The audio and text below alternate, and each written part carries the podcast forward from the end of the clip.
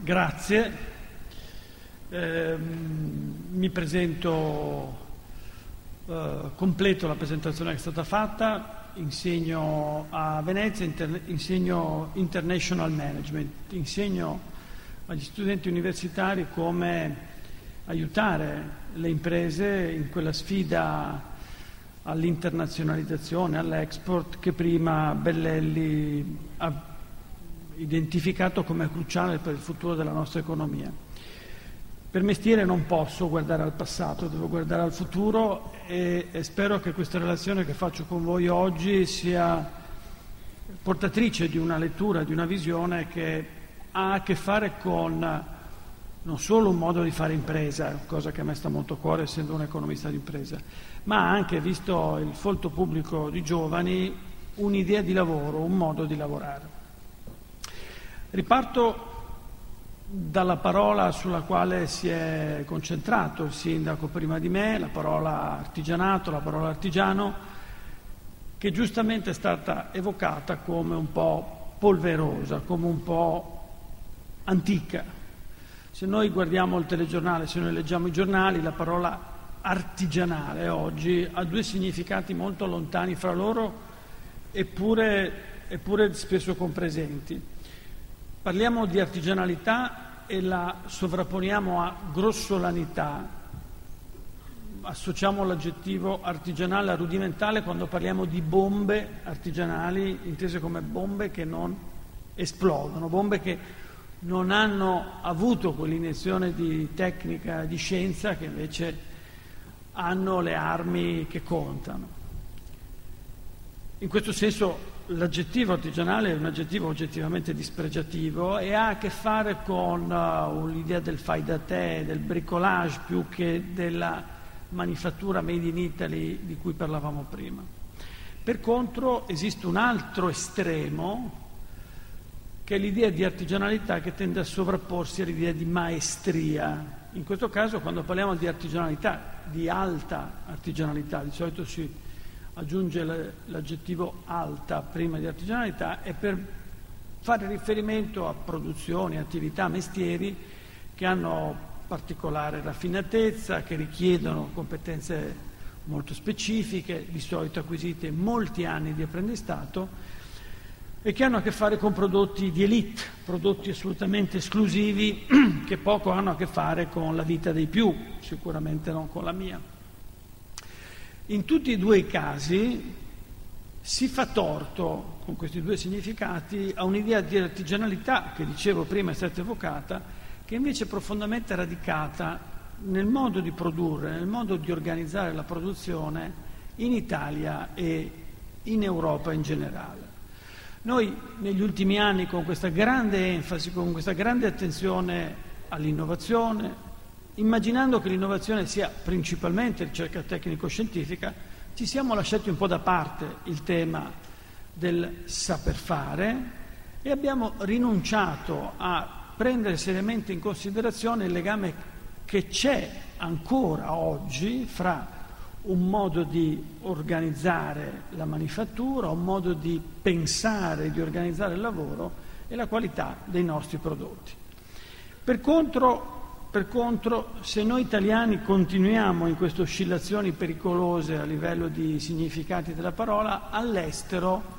ci si è dati molto da fare. All'estero, devo dire la verità, la parola artigianale ha iniziato da un po' di anni a questa parte ad assumere significati diversi, significati più chiaramente positivi, significati che hanno a che fare con un'idea di autonomia della persona, di grande qualità, di autonomia espressiva. Solo una carrellata senza entrare nel dettaglio, ma credo che sia interessante con voi prendere in esame alcuni dei passaggi di un ragionamento che però oggi ha una sua consistenza a livello europeo e internazionale. Trovate per esempio un libro, ho messo tre copertine, un libro dal titolo interessante Shop Class as Soulcraft, il lavoro manuale come medicina dell'anima in italiano, di un bravissimo scrittore eh, americano che dopo aver diretto un centro di ricerca per tanti anni ha deciso di abbandonare la sua carriera, carriera importante, per dedicarsi alla riparazione delle motociclette. Voi qui vedete una BMW d'epoca che è una delle motociclette che lui eh, si diverte a riparare. Non è che uno che decide di passare da una, vita, da una vita ricca e agiata a Washington per ritirarsi in Virginia aprendo una carrozzeria o una officina di riparazione, non è che questa cosa faccia notizia, potrebbe tranquillamente rientrare in quello che oggi la stampa americana chiama downsizing, decido di avere meno aspettative, riduco le mie ambizioni e vivo in provincia. Ripeto, se così fosse non, non l'avrei portato al Festival della Filosofia. No, il, l'interesse di questo, di questo interessante profilo è legato al fatto che nel libro che ha scritto racconta, questa è la parte interessante del ragionamento, che in realtà è molto più creativo il lavoro che fa in Virginia, aggiustare motociclette, particolare motociclette d'epoca, c'è molta più relazione, vita con i clienti, con gli utilizzatori, c'è molto più senso, c'è molto più significato, valore sociale in quello che fa ora di quello che faceva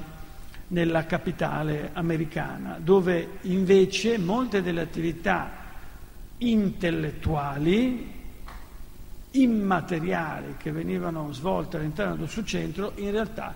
dice Matthew Crawford, assomigliavano terribilmente a una catena di montaggio in cui le persone si smarrivano, perdevano davvero la direzione e il senso del loro lavoro. In Francia,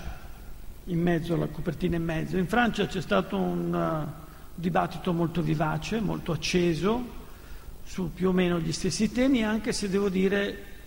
l'elemento non è tanto l'autonomia, l'autonomia della persona, la capacità della persona di prendere in mano la sua vita, il tema centrale è l'idea della intelligenza dei gesti che fanno la qualità dell'attività manifatturiera in tante aziende, in tanti grandi marchi, in particolare del lusso, poi ci ritorneremo. Le mani, i gesti degli artigiani sono parte di quell'economia della conoscenza che noi in Europa abbiamo abbracciato all'inizio degli anni 2000 e che però abbiamo considerato erroneamente come l'economia dell'immateriale. Ecco, tutto il dibattito francese e questo libro che si intitola L'intelligence de la main, l'intelligenza della mano, tutta questa letteratura e questo sforzo di, di, di ragionamento ha messo a fuoco volutamente, con determinazione, l'importanza, la ricchezza della conoscenza che si è sedimentata negli anni, nei decenni, in alcuni casi nei secoli, in tanti gesti che poi sono la base della qualità della nostra manifattura. Chiudo questa rapidissima carrellata internazionale con, una, con l'entrata, con un museo, con l'entrata a una mostra. Il museo di cui vi parlo è il Victorian Albert Museum, una delle più prestigiose istituzioni culturali del Regno Unito, uno dei musei più visitati a Londra. Se non l'avete visitato vale sicuramente la pena di farlo si chiama Victorian Albert Museum, ma quando è stato fondato a metà dell'Ottocento si chiamava Museo della Manifattura. Oggi è, se volete, il Museo del Design, l'equivalente di quello che noi abbiamo in Italia a Milano e che chiamiamo triennale. Ecco, il Victorian Albert Museum nel 2011 fa una mostra di grandissima importanza, si chiama The Power of Making, per mettere in evidenza per la prima volta il legame fra un'idea di artigianalità, e guardate che ci sono tanti artigiani ancora nel Regno Unito e in Inghilterra, e l'idea di innovazione. Dicono i nostri amici inglesi, se noi invece di tentennare e titubare, se invece di fare, come diceva prima il sindaco, di guardare sempre al passato, se noi guardiamo in avanti, guardiamo al mondo dell'arte, guardiamo al mondo della tecnologia, scopriamo che l'artigianalità non è sem- solo e semplicemente fonte di ricchezza, ma anche una fonte straordinaria di autodeterminazione della persona, di spazio espressivo. Da ciò il titolo, The Power of Making, che riecheggia, per chi di voi ha studiato questi argomenti a scuola o all'università, le tesi cruciali di un movimento culturale che nel Regno Unito ha preso forma alla fine dell'Ottocento, chiamato Arts and Craft, con eh, due importanti figure che hanno segnato un'epoca e continuano a essere di grande attualità, John Ruskin e William Morris. Due figure che peraltro hanno conosciuto molto bene l'Italia, in particolare John Ruskin è stato anche veneziano, e che hanno sempre posto il tema, l'accento sul legame fra lavoro e capacità di espressione del sé. Se andiamo a lavorare dobbiamo poter dire chi siamo e possiamo mettere negli oggetti che produciamo una piccola parte di noi. Da ciò, faccio una brevissima parentesi storica, l'espressione il fascino di John Ruskin per le pietre di Venezia, in particolare le pietre medievali, perché John Ruskin vede in queste pietre il fascino dell'apprendista a cui è data la possibilità di lasciare un segno, una differenza, senza entrare in quell'idea di qualità come replicazione standardizzata a cui noi invece siamo abituati. Badate bene che non sono stati solo gli intellettuali a cambiare il modo in Europa in cui noi guardiamo al mondo del lavoro artigiano. Lo cito, siamo un festival di filosofia e non bisognerebbe magari parlare di grandi marche, però in questo caso l'operazione culturale non è stata fatta semplicemente da dei ricercatori, da dei professori, ma è stata anzi condotta a braccetto con alcuni grandi marchi, in particolare qui vi segnalo grandi marchi del lusso, che in particolare in Francia hanno davvero voluto imprimere nel dibattito culturale un segno. Non cito le mostre, a Parigi ci sono diverse, state diverse mostre, in particolare in uno spazio che si chiama il Gran Palais, ce n'è una adesso che è dedicata a Christian Dior, ma mi interessava portare qui semplicemente delle pubblicità che hanno un significato per noi italiani. La prima che voi vedete è una pubblicità di un grande marchio che si chiama Hermès, che è stata importante in Italia perché quello che si chiama tecnicamente il payoff di Hermès, cioè la scritta che sta sotto il marchio, Hermès Artisan Contemporain, Hermès Artigiano Contemporaneo, ha segnato una svolta nel modo di pensare. Noi credevamo in Italia che gli artigiani fossero le piccole imprese, invece Hermès ci dice che un'azienda da 2 miliardi, 200 milioni di fatturato può essere un grande artigiano, e addirittura rivendicare la propria artigianalità, dichiararla in una campagna pubblicitaria. In Italia succedeva il contrario, sono sicuro che anche a Carpi è successo, come succedeva in Veneto, come succedeva in Brianza. Appena un piccolo imprenditore superava la soglia di 20-25 dipendenti, il primo affanno era andare a iscriversi in Confindustria e dichiarare di aver passato una soglia critica, quella dell'artigianato, per poter entrare nel mondo dell'industria come si deve. Ecco, Hermès con queste pubblicità cambia le carte in tavola e rivendica un'idea di artigianalità portata con una certa fierezza, Hermès peraltro rimane un'azienda familiare e l'idea di artigianalità in questo caso si associa a una grande impresa, una grande impresa globale. Una parola sulla pubblicità che vedete a lato, una campagna pubblicitaria che invece è stata consegnata a una fotografa olandese, Desiree Dolron, che lavora con delle immagini per intenderci alla Vermeer, cioè la, l'orecchino, la ragazza con l'orecchino di perla per intenderci. L'idea di queste luci molto particolari, questa pubblicità è stata promossa ovviamente anche in Italia io ve la faccio vedere eh, non tanto perché mi interessa farvi vedere l'artigiano che dipinge le suole delle scarpe, cosa abbastanza strana, ma per dirvi che questa artigianalità non è made in France, non è il signore che voi vedete che esiste, non lavora nel sud di Parigi o in centro, lavora in Italia. Non è esattamente lui, è un po' più, un po più anziano e forse un po' meno meno belloccio, non si può dire, ma è una persona italiana che lavora a, uh, in Riviera del Brenta perché oggi quando dei gruppi come uh, Louis Vuitton promuovono un'idea di lavoro, in particolare un'idea di lavoro artigiano, in realtà stanno promuovendo ovviamente un'idea francese di lavoro, ma anche un'idea italiana. Nel caso specifico le scarpe di questo gruppo ormai sono fatte in Italia. Questo tipo di campagna pubblicitaria, questo tipo di azione culturale ha avuto un grande impatto a livello internazionale e ha posto un problema. Davvero dobbiamo continuare a ragionare su un'idea di lavoro e su un'idea di impresa così come l'abbiamo ereditata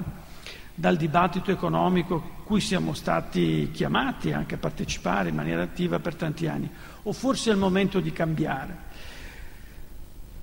La domanda che sporge immediata è perché in Italia, al contrario, perché in Italia facciamo così tanta difficoltà a reimpadronirci di una parola di cui saremmo titolari naturali e perché invece ci ostiniamo a utilizzare luoghi comuni, quelli che ho evocato all'inizio di questa relazione, mancando di centrare gli aspetti più interessanti, più positivi, più ricchi di questa idea di lavoro, di questa idea di competitività, di questa idea di qualità. Questo perché, in parte l'ho già accennato prima, perché in Italia abbiamo confuso, lasciatemelo dire, confuso l'idea di artigiano con l'idea di piccola impresa. In parte non è nostra responsabilità. Qui vi porto un, un, libro che ha segnato un dibattito, un libro del 1973, molti in sala non se lo ricordano, molti in sala non erano neanche nati nel 1973, eppure questo libro ha segnato un dibattito vivacissimo che è continuato negli anni 90 e che proprio a Sassuolo ha avuto un capitolo fondamentale con la pubblicazione non di questo libro, di un libro importantissimo che si chiama, di due autori americani, eh, Paiori, Michael Paiori e Charles Sable, un libro che si chiama The Second Industrial Divide, la seconda rivoluzione industriale in italiano, un libro in cui si diceva no, in Italia queste piccole imprese sono il futuro, sono l'unico antidoto alla grande corporation americana. Noi abbiamo un po' associato, abbiamo un po' legato il destino della piccola impresa, small is beautiful, all'idea di artigianalità, senza renderci conto che oggi l'artigianalità non è solo, è ovvio che ci sono tante piccole imprese artigiane, sono mica matto, ma in realtà riducendo il contributo di questa idea di lavoro artigiano a poca cosa rispetto a quanto effettivamente emerso in particolare negli ultimi 15 anni. E qui, a scanso di equivoci, perché non voglio essere io sempre quello che rivendica questo passaggio, vi cito le parole di un'importante figura all'interno di Confindustria, Innocenzo Cipolletta, il quale in un articolo l'altro anno ha, secondo me, sintetizzato molto bene quello che è successo nel nostro paese, paese in cui le multinazionali per mille motivi fanno molta fatica a trovare spazio, perché un po' noi non le amiamo culturalmente o socialmente, un po' perché l'impianto giuridico del nostro paese non è esattamente l'impianto giuridico che una multinazionale si aspetta. Che cosa dice Cipolletta comunque? Dice l'industria italiana si è spostata verso l'alto di gamma, e questo era un po' quello che diceva anche il sindaco, e soprattutto verso produzioni su misura, che interpretano i bisogni degli acquirenti. Tali produzioni, dice Cipolletta, richiedono un maggior valore aggiunto rispetto alle produzioni di massa tradizionali perché implicano studio, capacità di adattamento, assistenza post vendita, eccetera, eccetera, e soprattutto maggiore cura nell'esecuzione dei lavori. Che dice, molto semplicemente Cipolletta, che noi sulle produzioni seriali standardizzate non siamo granché, non siamo mai stati per la verità. Dove trionfiamo? Trionfiamo nel su misura, su misura che può essere grande, vi ricordo che siamo leader mondiali nelle navi da crociera, per esempio, nave tutte su misura, di cui noi curiamo la parte esterna, quello che voi vedete che chiamiamo nave, ma soprattutto la parte interna, cioè tutto ciò che è l'arredo di queste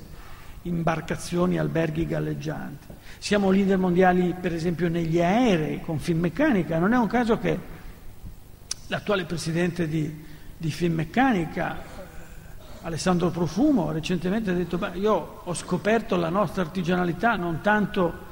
non tanto nelle piccole imprese quanto nella produzione degli elicotteri, che nascono, come dice Cipolletta,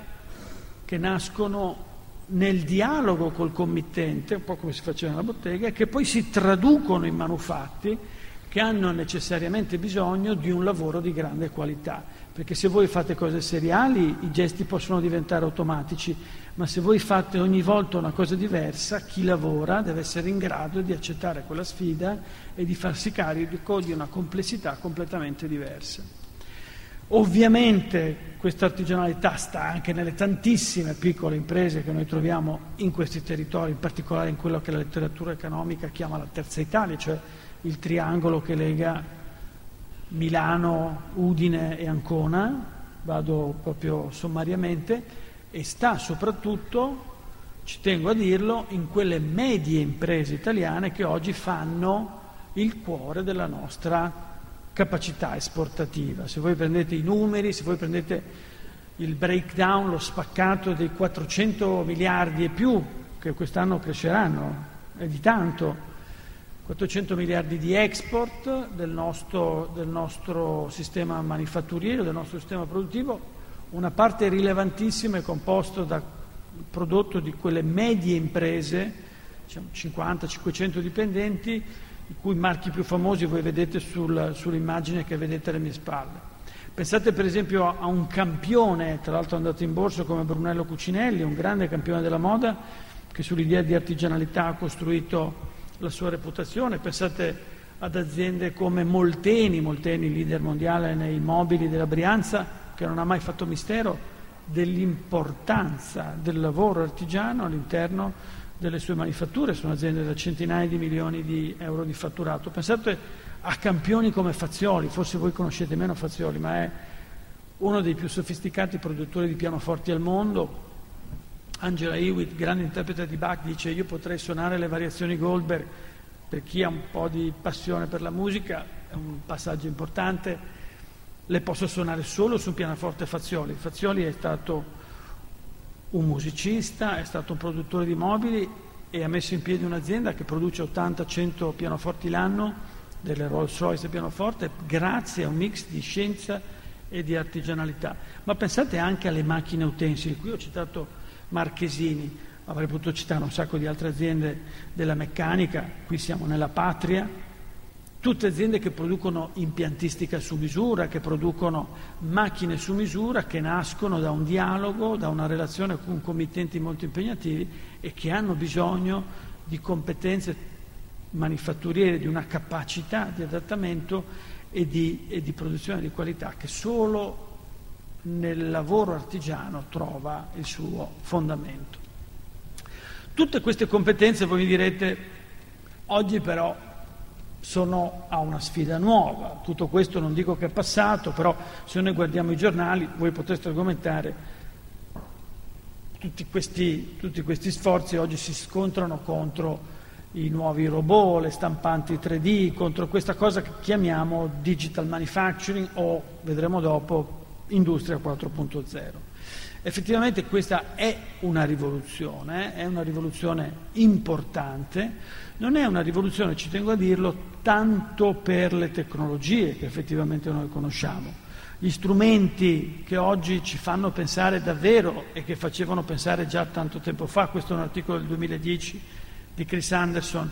gli strumenti che fanno, che fanno oggi la rivoluzione non sono strumenti a noi ignoti. La stampante 3D è stata inventata a metà degli anni 80, arriva in Italia nel 1989, negli anni 90 in tantissimi centri di prototipazione rapida. Il taglio laser è vivo dagli anni 70, negli anni 80 e negli anni 2000 si è diffuso nel mondo del mobile arredo, le macchine a controllo numerico, neanche ne parlo. Anche la robotica, se pensate, ci ha sempre visto protagonisti fin dall'inizio degli anni 90. C'è una novità sul fronte dell'intelligenza artificiale e del cosiddetto Internet of Things, della connettività fra gli oggetti, ma vi ricordo che anche su quello in Italia abbiamo sperimentato agricoltura di precisione già vent'anni fa. Perché oggi parliamo di rivoluzione? perché queste tecnologie oggi per la prima volta sono accessibili, il che significa che sono molto più economiche rispetto al passato e sono molto più facili da usare rispetto a quanto era necessario mettere in campo in termini di conoscenze e competenze solo vent'anni fa. Una stampante 3D costava 100.000 euro 15 anni fa, oggi stampante professionale costa 7, 8, 10.000. Una volta avrei dovuto assumere un eh, softwareista, un ingegnere per dominare software di progettazione parametrica, oggi molti di voi con SketchUp potrebbero modellare in 3D cose piuttosto interessanti. Molti ragazzi oggi giocano con eh, giochi come Minecraft e hanno una dimestichezza con la modellazione 3D che io probabilmente non avrò mai. È questo che rende rivoluzionaria la tecnologia, la sua diffusione capillare e la possibilità di mettere in moto nuove energie, nuove capacità. Per molti americani come Chris Anderson, Chris Anderson è stato il direttore di Wire, della rivista culto degli, degli, diciamo, dei, degli start-upper eh, californiani, queste tecnologie non avrebbero dovuto privilegiare all'inizio eh, le grandi imprese, anzi vedeva, immaginava il proliferare di aziende come questa, questa si chiama Local Motors, il gioco di parole con General Motors, immaginava una generazione di piccole e medie imprese all'italiana che avrebbero utilizzato questi strumenti di cui ho appena parlato e tutte le potenzialità del web per comprare e per vendere. Noi questa strada l'abbiamo un po' dimenticata e oggi quando parliamo di 4.0 parliamo di un universo che non ci rassicura più, che non mette più l'uomo al centro del processo produttivo, come i nostri amici americani, inglesi evocavano e auspicavano, ma mette piuttosto in evidenza il potenziale eversivo, distruttivo delle nuove tecnologie rispetto a un mondo del lavoro così come noi lo conosciamo. Voi vedete oggi per la prima volta un immaginario diverso, ve lo faccio rivedere. Questo è rassicurante, questo figlio d'arte, un meccanico che è pienamente in controllo della sua attività, è quello che ha un po' questa fotografia, se volete, riprende l'immaginario alla D'Alembert e di con le stampe della,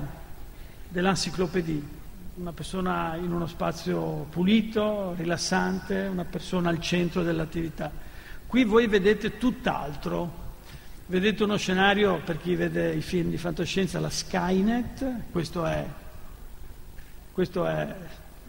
il mondo che John Connor sta combattendo, questo è il mondo degli automi che hanno preso pieno possesso dei nostri processi produttivi. Questo non è un giornalino di periferia che io vi sto facendo vedere, questo è un articolo del New York Times che riprende il più importante studio sulla robotica, l'impatto della robotica nei processi manifatturieri condotto dall'MIT, in particolare da questo famosissimo economista che si chiama Acemoglu. Ecco,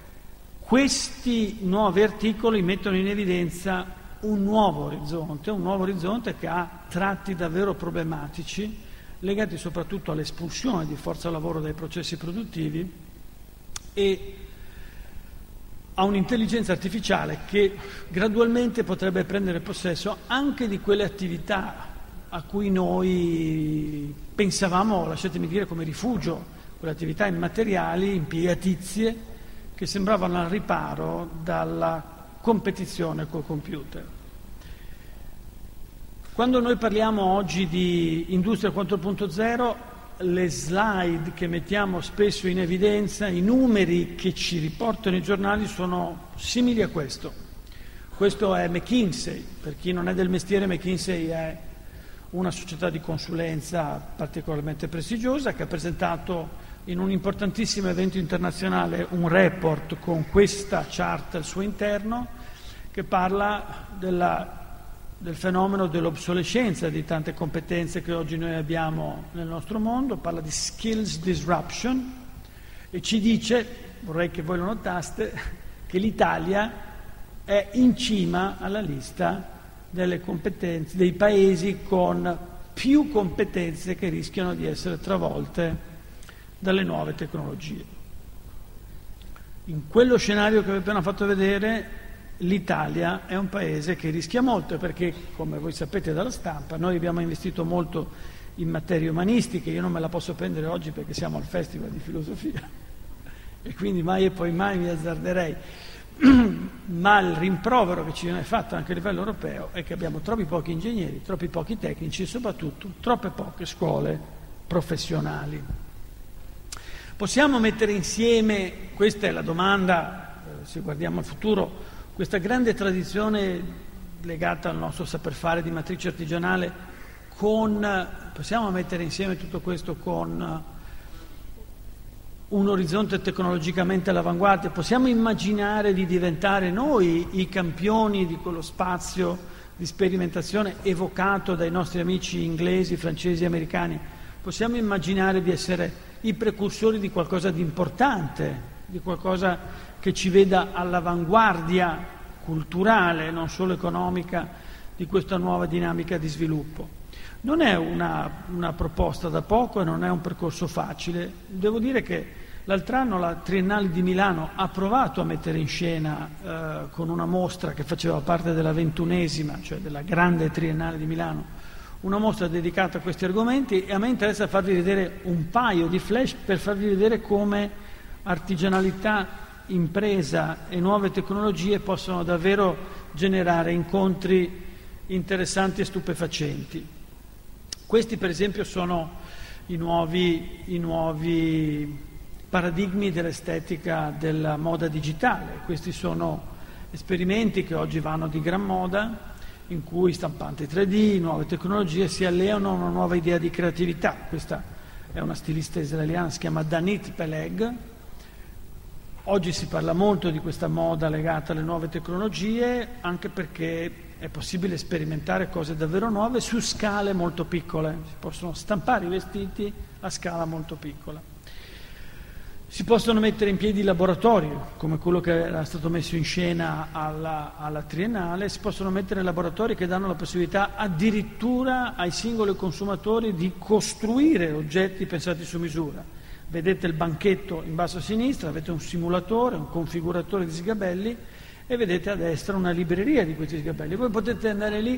e costruirvi il vostro oggetto magari per scoprire che non siete granché come designer e che conviene comprare un catalogo e prendere un oggetto già confezionato, oppure vi piace costruirvi il vostro e da questo punto di vista chiedete aiuto a chi ha un pochino più di esperienza di voi, come nel caso specifico l'imprenditore che ha costruito questa installazione, per produrre qualcosa di nuovo e di originale. Ma vado a un esempio che mi sta particolarmente a cuore e che volevo portare qua perché stiamo nella terra della pasta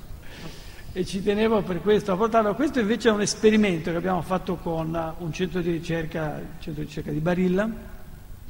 che immagino voi sappiate ha per la prima volta sperimentato eh, la stampante 3D legata alla, alla, alla produzione alimentare. Quella che voi vedete a sinistra è la, la stampante 3D, è una stampante 3D eh, che per quanto possa sembrare bizzarro stampa pasta che si può tranquillamente mangiare eh, si, può, si, può, eh, si, può, mangiare perché io ho mangiato e sono qua a raccontarlo, quindi non è successo niente. Perché la storia è interessante? Perché Barilla decide di sperimentare le tecnologie della stampa 3D, lo fa, lo fa immaginando anche di verificare la possibilità di sostituire queste tecnologie, eh, sostituendo il 3D mettendo da parte, se volete, le tecnologie di estrusione tradizionale della pasta, in realtà poi scopre rapidamente che il potenziale di questi strumenti non è tanto nel rimpiazzare l'esistente, ma nel diventare la leva con cui un cuoco, un panificio, può sviluppare la propria pasta, la pasta su misura. Vi ricordate pa- l'idea di un'industria su misura? Abbiamo detto prima con, con uh, con cipolletta. Ecco, la pasta su misura l'ha fatta per esempio Oldani, è una delle paste che voi vedete sul vassoio. L'idea è che ogni cuoco può a termine costruirsi il suo disegno di pasta e il suo sugo e lo può fare con i suoi grani, un piccolo mulino, insomma, non vi faccio vedere tutto, ma c'era un piccolo mulino collegato a questa stampante che selezionava i grani di ogni cuoco e costruiva, macinava una farina su misura. Ecco, quest'idea di una tecnologia che nasce per sostituire il processo produttivo tradizionale diventa invece fattore abilitante per una generazione di fornai e di cuochi che però sono chiamati a inventarsi della pasta su misura. E per questo hanno bisogno di un ventenne, di un diciottenne che gli disegna su Raino un profilo di pasta a cui loro non avevano mai pensato. Questa idea di alleanze inedite fra persone con una certa età che sanno un mestiere e giovani chiamati oggi a reinventare il design di un alimento che noi diamo per scontato. Ecco, questo connubio è un connubio originale e oggi sono in moltissimi i giovani, soprattutto non solo in Italia, in giro per il mondo, che stanno sperimentando queste saldature inedite, immaginando di mettere insieme ciò che fino a poco tempo fa avrebbe rappresentato un tabù, una grande tradizione con una sperimentazione tecnologica. Voglio andare su un passaggio però che mi sembra particolarmente importante oggi per il luogo dove siamo e per il, e per il tipo di ragionamenti che poi si fanno a un festival di filosofia. Tutte queste sperimentazioni, tutte queste sperimentazioni oggi vanno necessariamente riferite a una nuova idea di valore. Se io rimango con un'idea, se volete, lasciatemi dire, consumistica, se io aggancio l'economista, la mia idea di valore economico alla bulimia di acquisti senza limite del consumatore così come rappresentato dalla teoria economica, questo tipo di proposte non mi viene granché in aiuto. Qui stiamo parlando di merci costose, di persone che lavorano, di impegno, di creatività, di tempo, necessità di spiegare, di argomentare, di ritornare su dei temi. Per riuscire, per riuscire a immaginare un, un, percorso diverso ho bisogno di una idea di valore economico che non può essere quella del consumismo di queste persone che prima di Natale eh, sbarcano nei centri commerciali e comprano più non posso, immaginando di portare a casa macchine ricolme di, di merci. Ho bisogno di una nuova idea di valore che in parte noi iniziamo a vedere. Voi la, la trovate rappresentata in, questo, in queste immagini che sono state fatte, recuperate proprio alla mostra della Triennale. In questo caso un tappezziere molto innovativo, molto high tech, non entro nei dettagli, ha inscenato negli spazi della Triennale la costruzione di un manufatto, di una poltrona che era stata disegnata in modo digitale che poi le persone, i visitatori, voi, io, potevamo fare insieme. All'inizio le persone ovviamente sono titubanti, timorose, anche perché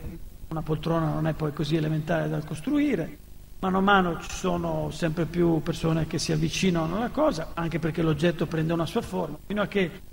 devo dire, l'oggetto viene completato, lo vedete in basso a destra, questa poltrona è diventato poi un, un pezzo di un catalogo. Perché vi questa, vi racconto questa storia? Perché eh, mai come nell'occasione in cui ho visto questa performance ho capito qual era il valore di quella poltrona. Non è che io oggi vado a comprare quella poltrona genericamente perché l'ho vista in un catalogo e la trovo in svendita in questo o quel negozio, ma perché quella poltrona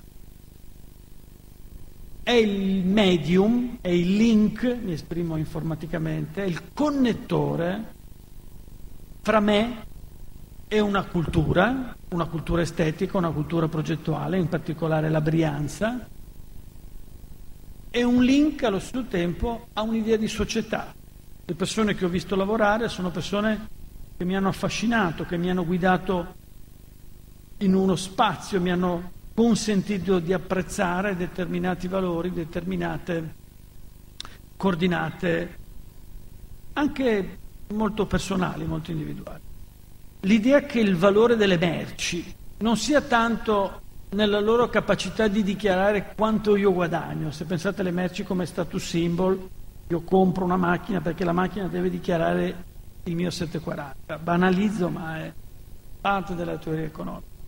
Ma immaginare il valore della merce intesa come medium fra me e nuove culture, fra me e diversi gruppi sociali, gruppi territoriali,